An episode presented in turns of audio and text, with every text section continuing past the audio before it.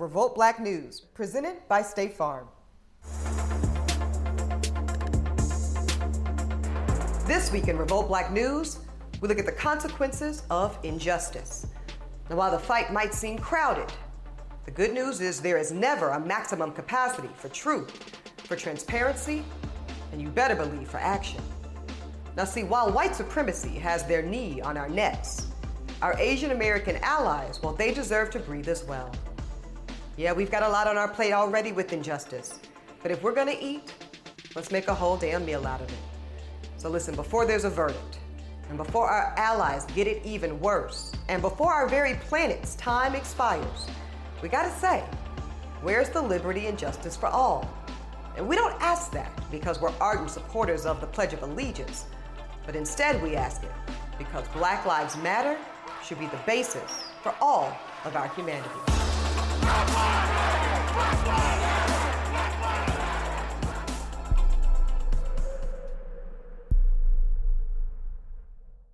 Welcome to Revolt Black News. I'm your host, Eboni K. Williams. Now, today we're starting things off with the very important trial of Derek Chauvin. Now, notice how I call it the trial of Derek Chauvin and not the George Floyd case. Well, that's because Brother Floyd is not the one on trial. No, instead, we know that Floyd tragically and heartbreakingly lost his life due to the former Minneapolis cop's decision to kneel on his neck for 8 minutes and 46 seconds, thereby taking George Floyd's life. So consequently, it is Derek Chauvin who is on trial here. Helping me break down this entire case is good friend of Revolt Black News and a well-known community activist Sister Kimberly Latrice Jones. Also joining is a longtime friend of mine, peer mentor, attorney Chris Stewart, who represented George Floyd's family in the historic $27 million settlement. Chris, Kimberly, welcome to the show. So, Chris, I want to start with, uh, before we get to the criminal case of Derek Chauvin, what I mentioned earlier, which is the history making $27 million civil settlement that you and your firm were very instrumental in. You're on record as saying this, Chris that this settlement provides a path forward for our clients and it ensures that George Floyd's death will result in some substantive and positive change. Now, while no amount of money will bring back George Floyd, this will certainly help make life a little bit easier in such a hard time for his family. Chris, do you see the settlement carrying over uh, into influence in the Derek Chauvin criminal case? Now, we know that two jurors have already been removed for saying that they felt that they would have bias uh, in thinking that because the city settled for such a large amount, it's an admission of wrongdoing and thus Derek Chauvin's guilt. Uh, what's your reaction to that? I don't believe so. Um, you know, I've been watching every uh, question the jurors have been asked since then, and you know, no one is saying that it's uh, going to play any more of a role. I think that the judge summed it up perfectly. Also, look, there's nothing more that can influence a jury that they haven't already heard or seen in this entire state uh, because everything is so public. Um, we have to look at, you know, how the other cases have gone. When I settled Walter Scott, that was for a record amount. People thought it was going to influence it. That cop got 20 years. Um, mm. Same thing with Gregory Towns. I settled that in Georgia uh, years ago. One cop got life, the other got like 10 years. So, mm. you know, it is what it is. We can't delay the civil case um, while the criminal case is going because he's going to be found guilty. Now, we are seeing, Chris, from your legal expertise, lots of uh, publicizing of the jurors that have been seated uh, uh, for this trial. On Monday, we saw a white woman in her 20s. Uh, the 14th juror, uh, she was the 14th juror, rather, in, in, question. We've seen what's being reported as a rather diverse juror, certainly some black jurors, some white jurors, some Hispanic jurors. Do you think that the jury composition makes a difference in the likelihood of conviction? And what do you expect this jury to do here? We knew from the jump the jury was going to be predominantly white. I mean, we're in Minnesota, and they don't just yeah. get them from Minneapolis. The jurors come from everywhere. Um, but I lost. You know, I don't believe that whole uh, that whole principle anyway, because with the Walter Scott case, the person that hung our jury in the first trial was black. Mm. So that was shocking to us that the black person on the jury went against convicting that officer and all the white people were trying to convict him. So that that was shocking, and so I don't put my money in uh, a white person can't convict a cop who they clearly see killed somebody. Um, so I, you know, you just gotta have faith in the jurors. Yeah, indeed. Uh, now, Kimberly, we're less than a week away from the expected start date. We know March 29th is going to be when we hear opening arguments. Uh, you have had some of your very poignant sister videos go viral. Uh, how do you see, foresee social media setting the tone for this particular case? Um, I think this is going to be an extremely high profile case. I think we're looking at something that's going to be followed as heavily as like the OJ trial was followed. Um, I think the entire nation is going to be watching. I think people are looking for this case to be a benchmark uh, for cases moving forward. I think it it was the case that rocked the world. I mean, you book bookended with the Rayshard Brooks case that we have here in Georgia, and you're talking about the really the root of the civil unrest of 2020. And I think as the weather gets warmer, as more people are getting vaccinated, as we are becoming more open um, in terms terms of being able to of freedoms um, outside of COVID. I think that they had be should be very careful about the decisions that get made on this case because I would not be surprised if people who are monitoring so close don't get the conviction that they're looking for that they're going to take back to the streets. Uh, if this case does not result in the justice that the culture and community and really the world are demanding, what kind of backlash in social media uh, and, and really activist kind of grassroots reaction do you expect? Um, I definitely expect this to be another freedom summer. I definitely expect people to be engaged, um, civilly engaged in what's going on, particularly as it relates to this case. So I think that if it doesn't get the result that it needs, people are going to go back to the streets. People are going to put pressure on their state legislators to pass some type of legislation. We need to demilitarize the police. We need to be writing legislation um, that's going to assist with eliminating these cases. We need to get rid of qualified immunity. We need better training for our police officers. It takes you longer to get a to get a cosmetology license than it does mm. to become a police officer.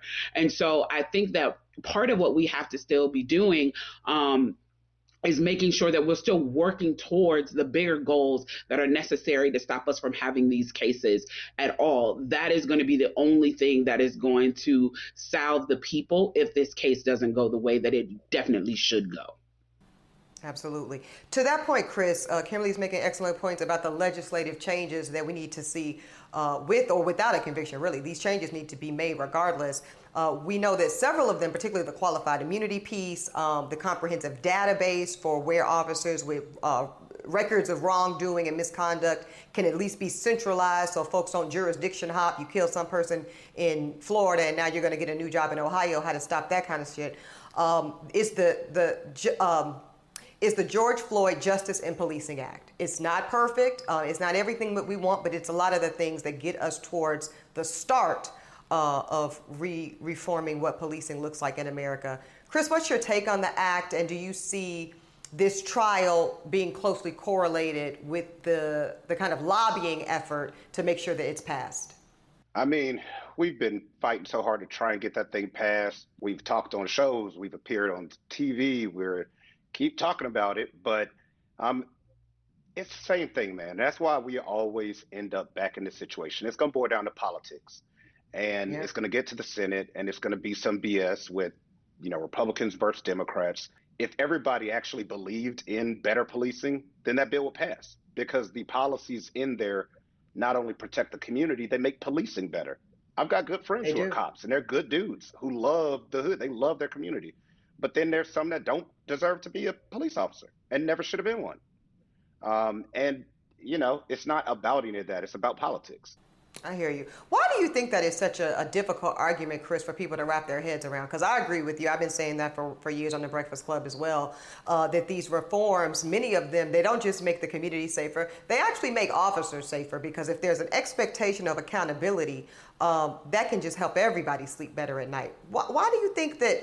Uh, police unions and, and other law enforcement uh, agencies don't cooperate with that kind of reform for that reason. Yeah, because it's more about power. Um, you know, people hmm. who are in positions of power keeping that power, not the beat officer on the street, but you know, people higher up in the food chain. And you know, it, they've allowed this propaganda or this belief, which everybody now, a lot of people have embraced, is that you can't fight for civil rights and want better policing. You have to pick either one. I can fight for black people who are killed by police officers, and I'll, I can also acknowledge the two police officers, for instance, who saved my life years ago. So mm-hmm. I, I, I can't uh, I can't acknowledge one without acknowledging that policing needs reform and change, and it can be better. Um, and there's very easy ways to do it, but you know, power does not concede easily. Hmm. It never does. It never does. Kimberly, your last take on what you want the culture to really be paying attention to and tuned in on as we watch the trial of Derek Chauvin and ultimately the verdict. Um, I think that one of the things that we definitely have to pay attention to is what laws they utilize to try this case. Paying attention to the way in which uh, judges um, prosecute, the, you know, judges sit on these benches and handle these cases. A lot of times we get really excited about federal elections and we're not paying attention mm. to the state elections. I'm looking at, you know, a case here in Georgia, the Jamarian Robinson case that just lost its civil case. That judge has been sitting on the bench and was appointed by by Bush. And yet no one has paid attention to his track record. Um, no one has paid attention to how he got to that decision. And no one has paid attention to his views and how it's his own implicit bias has affected the cases that he's handling. And so who are the judges? Who are the prosecutors, who are the DAs, um, mm-hmm. what are the laws, and we need to go ahead and get them changed. You have way more power at your state legislator than you do at the federal level, and you need we need to start applying pressure when we're monitoring these cases and seeing who's involved. Mm.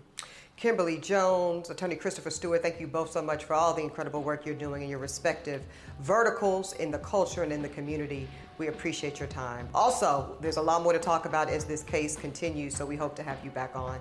Now, we're going to take a quick break, step away for a minute, but when we return, we've got Brandon Truttling, who's joining us for this week's headlines.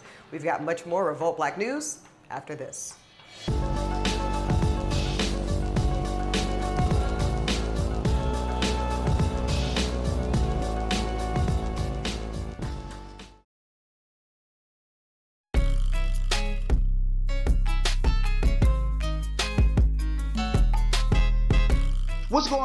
Y'all? It's Brandon Truttling here back on Revolt Black News, and these are this week's headlines.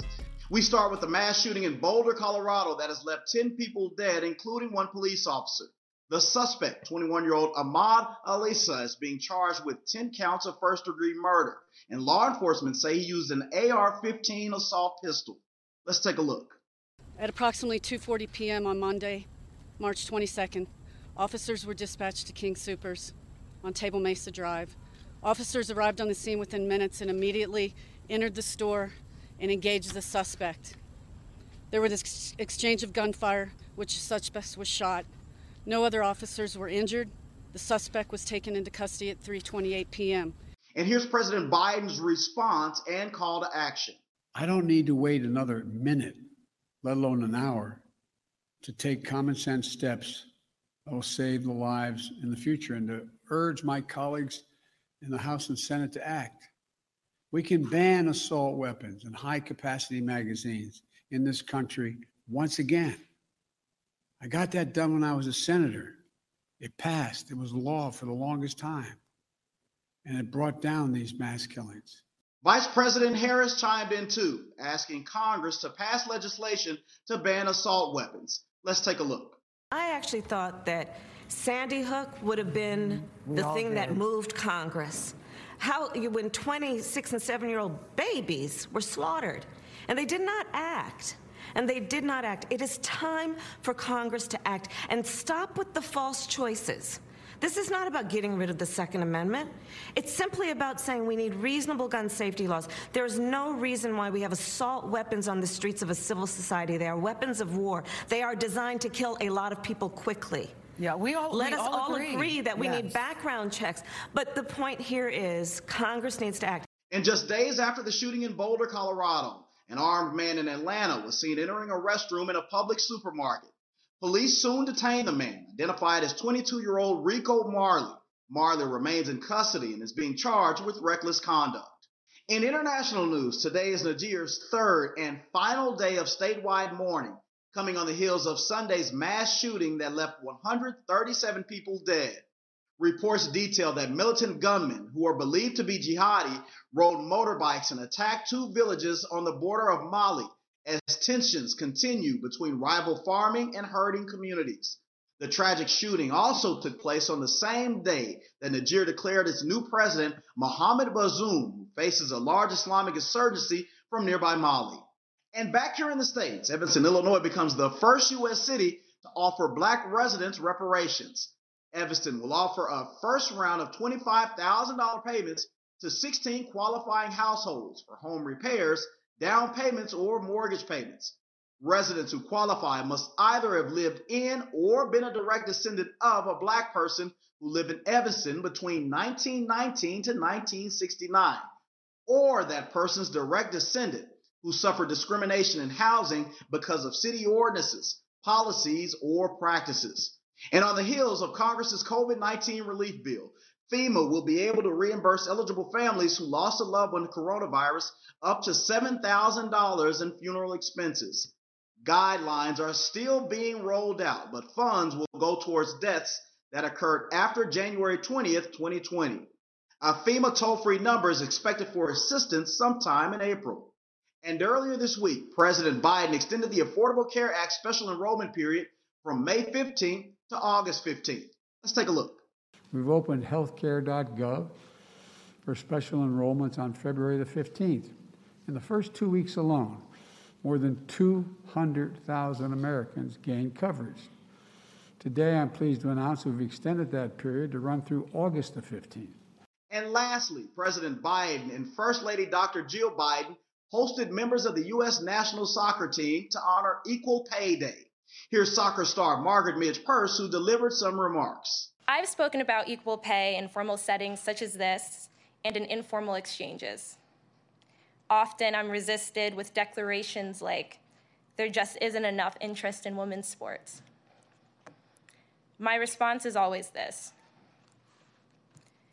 You would never expect a flower to bloom without water. But women in sport who have been denied water, sunlight, and soil are somehow expected to blossom. Invest in women, then let's talk again when you see the return.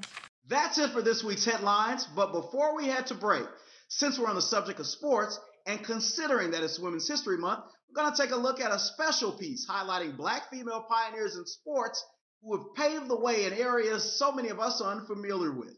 In doing so, we've enlisted the help of Alexis Feaster, who's been all about the work herself. Alexis is the founder and chief impact officer of the Kinship Advisors and previously worked with the NBA to ensure that all players had the off the court support they needed to be civically engaged, financially educated, and well equipped to transition into businesses and the life that they've dreamed of after basketball. Let's take a look. Thanks for that, Brandon. What's up, Revolt? Now, usually when black women in sports are spotlighted, you often hear the same names. But today, we're going to switch things up a bit and shine a light on the black women in sports who you ought to know. And to do that, I'm going to use their own words for this message. A lot of people notice when you succeed, but they don't see what it takes to get there. I felt like I belonged everywhere that I was because I told myself daily in the mirror that I did belong everywhere that I was. It's really important right now to be a good representative, what I didn't have growing up. I didn't have anyone that looked anything like me working. To be able to see that, I think that's big. It's not necessarily how to hit an outside pitch. It's more so, they made me feel like I could walk on water, run through brick walls. A champion is someone who does not settle for that day's practice, that day's competition, that day's performance. They are always striving to be better, they don't live in the past. I'm just thankful that I can conquer this career, conquer this promotion here amongst people that are very familiar with me, that believe in me, and I've done that since day one. This moment is bigger than a personal accomplishment. It is an accomplishment for all women, for my community, and for my culture.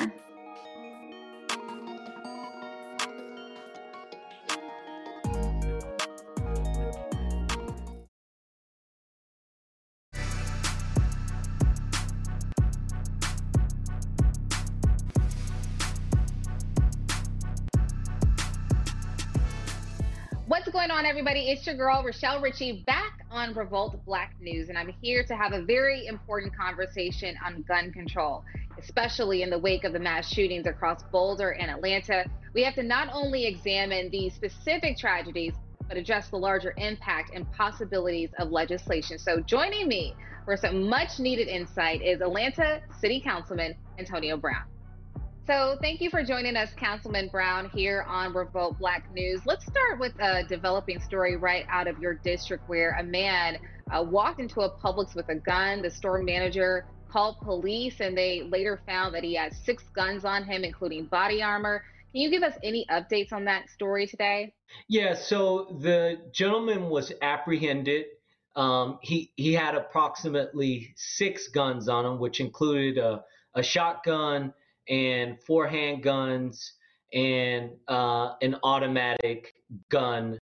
Um, and and unfortunately, he also had a, a, a gun license, uh, uh, an ability to be able to uh, carry a, a, weapon or weapons. He has been charged for uh, five felony charges um, of attempted um, to, I guess, uh, uh, create misconduct of some sort.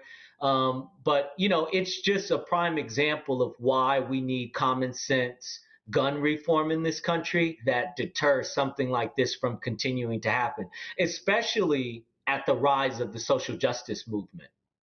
Well, it's interesting that you mentioned that because we know that uh, President Joe Biden and Kamala Harris, uh, Vice President Kamala Harris, have mentioned and pushed forward uh, gun legislation that would ban assault weapons. And earlier in the show, Eboni was speaking with Kimberly Latrice Jones, who is a community activist and leader who I know you are familiar with.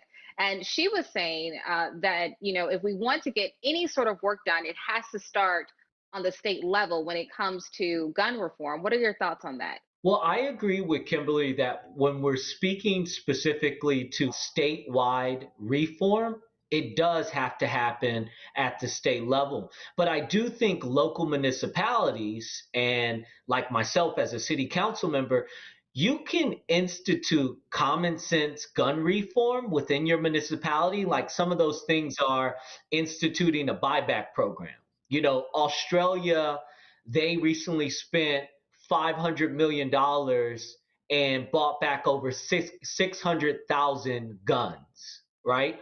Just even doing a fraction of that could, you know, truly affect great change in these communities, especially low income communities where you're really seeing the grunt of a lot of the violence and crime that's occurring um, in these communities. Limiting the number of guns people can buy at one time, that can be done at the state level. You know, creating an accountability program for gun dealers, right? Strengthening background checks. There's no waiting period.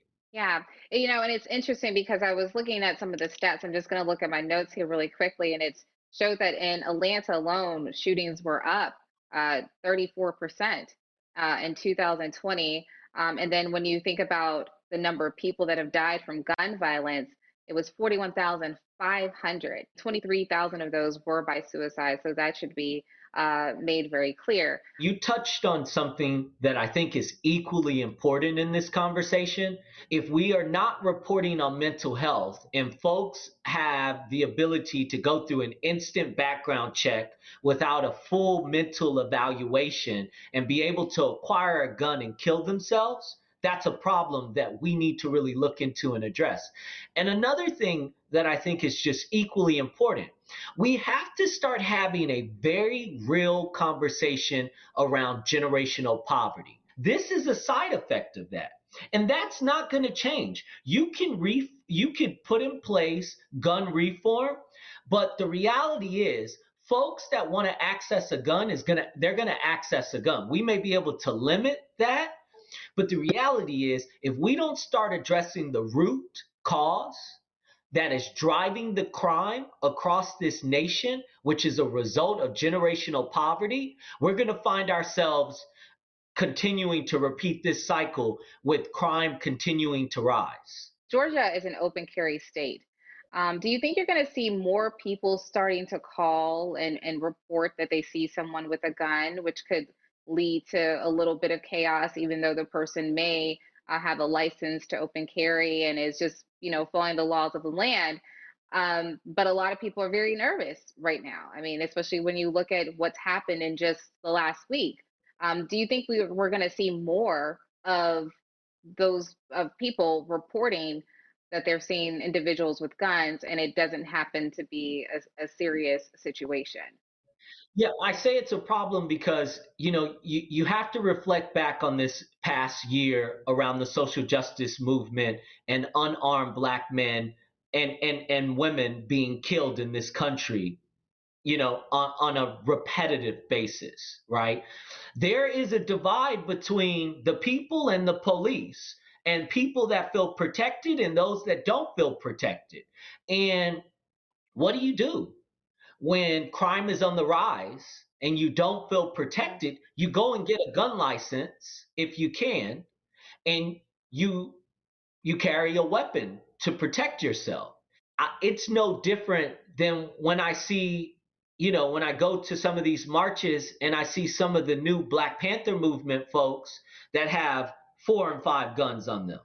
The only difference is is they're marching down the street as opposed to walking into a Publix. What are some action steps that people can actually take when it comes to gun reform and protecting themselves um, in your community and across this country? in Atlanta, I mean, we ha- cr- crime is happening on a consistent basis. Homicides are happening on a consistent basis. So if you feel the necessity to protect yourself in this city, get a gun license. Do it the legal way. Going through some gun classes. I think if you're truly in a position to protect yourself, purchasing one gun or one handgun there I don't think that it's a necessity to have six guns and carrying them around in any given situation, whether it's legal or not. So these are some of the things I think are appropriate for folks to consider when really making a decision on how to protect themselves in an environment and condition in which we're living in today. Councilman Brown, thank you so much for joining me in this really important conversation. We definitely appreciate your time. Thank you so much for having me. It was a pleasure, and, and, and thank you for everything. All right, coming up, Dustin Ross and Bexx Francois join for this week's Black Excellence in Entertainment. More Revolt Black News right after this.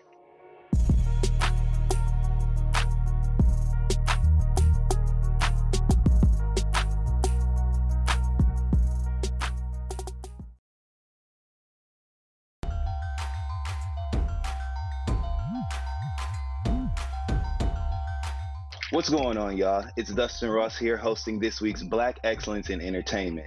And joining me in this celebration is someone who is very, very special. Now, you guys might know her from the hit podcast, the Black Girl Podcast. Welcome to the show, Bexx Francois. Hey, Bexx. Hi, how's everybody doing? Thank you so much pretty for having good, pretty me today. good. Thank you. All right, now let's get started with Jamie Foxx and the long anticipated biopic Tyson which for years was expected to hit the big screen, but will now actually be a limited series for TV. The project, which is yet to find a network home, is executive produced by Mike Tyson, his wife Kiki, Antoine Fuqua, and Martin Scorsese. Now, as we know, it was originally going to be a feature film, which likely would have been a two hour slice of life, but now it will be a story told over several episodes for several hours. So, Bexx, are we here for the extra, extra hours of a Jamie Foxx portrayal? Absolutely here for it. Jamie Foxx is an incredible storyteller, whether he is in front of the camera or not. He has Yes. a dream team backing him. Martin Scorsese, Antoine Fuqua, Mike Tyson himself, as uh, producers on the uh, film now turned limited series. This is this is a, a default win for the team. Um, and to transfer from an actual movie to a, a, a limited series, we're gonna get a lot more storytelling from this actual um, um, incredible life. Now, over to some more exciting film news. Issa Rae, our girl, has inked an eight figure film and television deal with Warner Media. Issa signed a Wow. five year overall deal with her media label Hoorae, right? Which gives HBO, Mhm. HBO Max, and Warner Brothers TV exclusive rights to her work in TV. Now, the deal also includes a first look film deal, and the comedian's hit show Insecure and final season with HBO earlier this year, but it looks like that won't be the last of her that we're going to see with the network. So congrats to Issa. This is Mhm. really exciting, right, Bexx?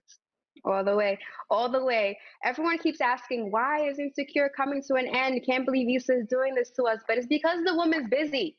The woman has been uh, uh, eh, part of the uh, announcements for the past year and a half of inking all of these deals in entertainment across the board music film limited series television. She's busy and she is she is on her streak right now. She is on her a game right now and i can't wait to see more from her.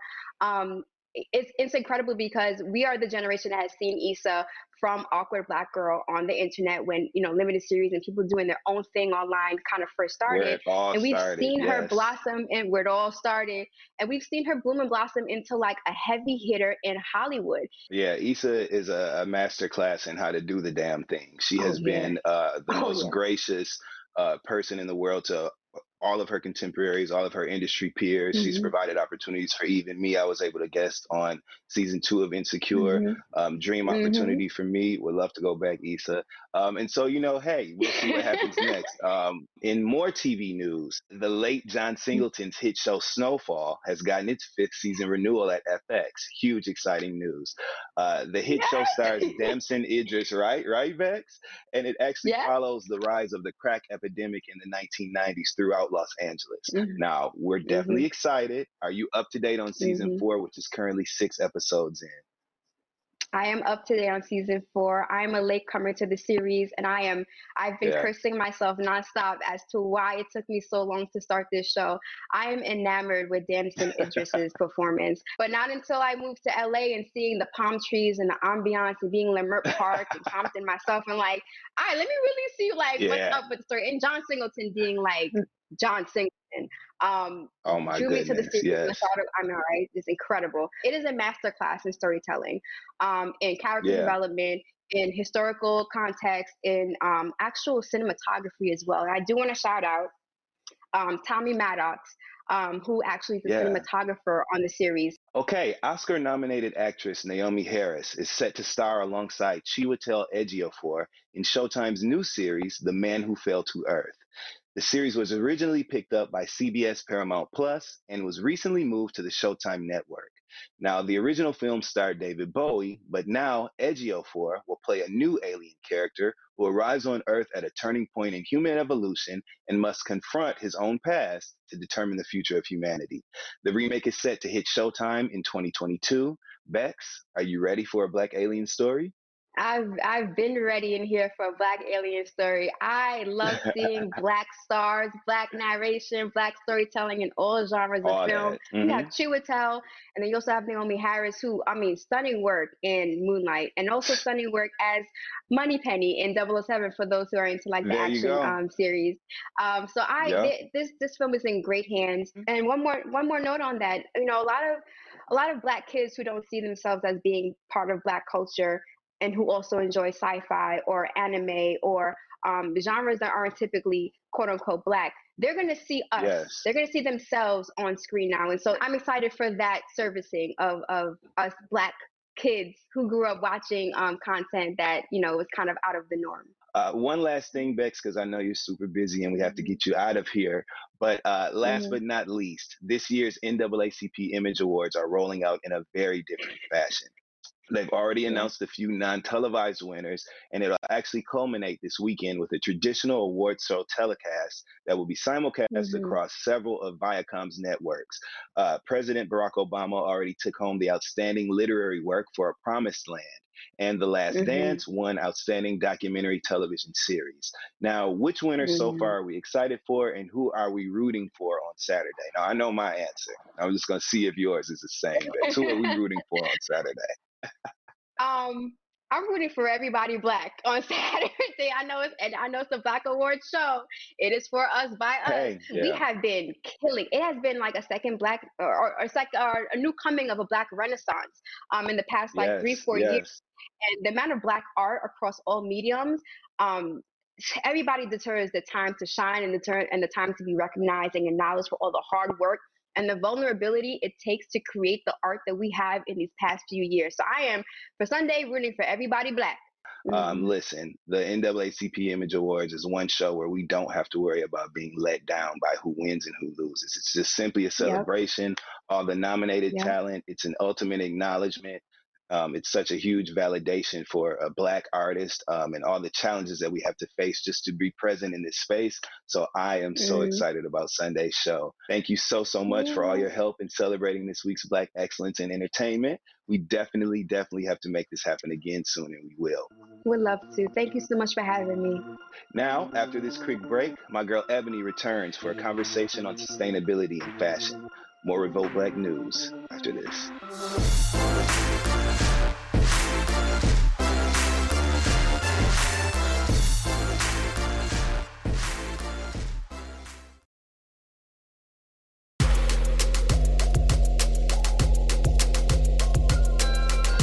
Welcome back. Now, y'all know Revolt Black News is always about the collabs. Well, Revolt and Adidas are coming together to end plastic waste because Adidas has been about the environmental work to establish more sustainable approaches. And y'all know the vibes when minds alike connect. So I'm bringing in some very special guests now, interestingly enough, from the world of fashion, because it's a part of the culture that many don't think of when it comes to sustainability, but it's really important to ending plastic waste. So joining me is Dechel McKillian. She's a celebrity stylist whose clients include Nicki Minaj and Drake, She's also the founder and creative director of Galerie LA. It's a showroom that curates sustainable fashion from emerging brands worldwide. Also with us is Brandon Blackwood, a global handbag designer who sources ethical materials from around the world. Welcome to you both. Thank you. Thank you for having us. Absolutely. Dechel, I'll start with you. Tell us a little bit about Galerie LA, how it came to fruition, and what inspired you to pursue this particular lane. Yeah, so when I was working as a celebrity stylist, I was going on tour with Lil Wayne and the Black Eyed Peas, and we were doing world tours. And I just began to really notice fashion's impact on people who are making the clothes as well as our planet, going through places and seeing like beaches covered with lots of trash. A lot of that trash is like you can see the clothing, the shoes just like strung along. And as a stylist, I know that when you put something on a celebrity, people just buy it because it's on a celebrity. And that really contributes to fashion's negative impact. So I wanted to just do things more responsible. So I started researching sustainable brands and I felt like they weren't the first ones to pop up on a Google search. It was actually really hard to find brands that weren't just yoga or DIY or the traditional like kind of granola eco-friendly image, things that I would actually wear myself put on my celebrity clients. And that's how Galerie LA was born. I found all these incredible designers all around the world. I started to decode their sustainable messages. And I felt like if I was having a hard of a time, like women like me were as well. And in 2015, I launched the Galerie LA platform. We started off as a blog to highlight sustainable brands, just so people began to become introduced and then built a lot of traction and launched the e commerce store a year later. Yeah. Good, good. We love to hear that. Now, Brandon, you have definitely traveled the world to source out really the most ethical materials. Why did that become important to you? And why is it so important that you implement the use of things like vegan leather in your handbags? I think just as a consumer, we're constantly kind of programmed to just like buy, buy, buy very quickly without thought. And I didn't want to go into making my line without, you know, having a sort of kind of foundation. And the foundation for us was definitely like sustainability. And I felt like with the brand, we had to sort of find a way to make things that were trendy and that catch on and like, you know, things that would uh, overall make our brand grow at the same time do it in like a very like responsible way. So we've like done everything from you know looking into like Pinatex, things like that, like pineapple leather, algae leather, things like that. Just trying to like forward the brand. So yeah. Well, that sounds delicious, actually. Um, let me ask you this: when people think about sustainability, uh, a lot of folks start thinking uh, it's pretty expensive, right? And they get kind of concerned about the affordability of it. I know that you guys have to take that stuff in concern with uh, what you're doing, but Brandon, how do you address the affordability issue with also the fact that consumers are conscious now and they really do want to be able to do good while looking good? How do you reconcile the affordability and the conscious level of, for consumers? I honestly think that whole kind of correlation is such like a myth. you can be sustainable while keeping price points low. With us, we do like a lot of high volume sales. Like our normal drops normally sell in like within five, seven minutes. We're selling like thousands of units, but to keep it, you know, responsible. It for us, we focus more on like the quantities that we're making. We don't want to ever overmake things that are going to end up, you know, in a third party kind of store like a Marshalls or something. We always make it to like meet our consumers like demand. So that for us, that's like kind of what we do. I understand that, you know, even the most responsible materials may end up as waste one day. So I think the focus for us is making sure that we are supplying the perfect amount of items for our demand, but also using materials that will degrade like way quicker than something that's going to take like, you know, 100, 700 years. So that makes a lot of sense. And, and the long term effect of that, I mean, it's just unimaginable. My goodness. Um, Brandon and Dechel, uh, I'll start with you though, Brandon, in closing. So, what are some things, some tips, practical things we can each do in our daily lives to make sure that we are combating the waste, uh, the plastic waste situation? I mean, there's so many different things you can do. I know for one, just like it seems so simple, but a reusable water bottle just using one really kills like the amount of waste you're going to be producing from like always having multiple it's something super easy super like you know very easy to like adapt to your daily life and i think just something as simple as that can really help indeed um, Dechel, do you have some tips for us yes the straws I mean, again, like going through that drive through, to say, nope, I will like use my own glass straw. I mean, it's just, again, like so simple, but it really adds up. Like when I'm walking along the beach, that's all I see is straws. And so, um, yeah, that's a simple tip. Another one my dentist told me about, of course, is just having like a sustainable toothbrush, just because A, it's better for your dental hygiene, and B, you're literally not throwing away plastic toothbrushes month after month after month. Um, so that's, a, a, a, good one as well. Uh, any other tips for us before we go? I would say also just like using matches instead of a lighter. Think of how many lighters you just use, and then it becomes a whole thing. That's way more waste. A match, simple, cardboard, easy to use. So. Oh, bring your own reusable bags to the grocery store. Um, that is huge. You know, like they're they're still giving our groceries in plastic, so just bringing your own eliminates that plastic waste as well. Dechel, Brandon, thank you both so much for joining and for really kind of highlighting the importance of this sustainability issue, particularly in the world of fashion. We appreciate your time and thank you for all the work that you're doing. We also want to thank Adidas for partnering with Revolt to spotlight the issue and give a special shout out to their Stan Smith collection because it uses all recycled materials. Also, be sure to check out their Parley collection because it's all products created from upcycled marine plastic waste in lieu of virgin plastic. You can visit adidas.com slash us slash parley to browse all their amazing sportswear that's used from Parley Ocean Plastic. Now, aside from this dope conversation, Dechel actually let our crew stop by for a special tour of her showroom. Let's check it out.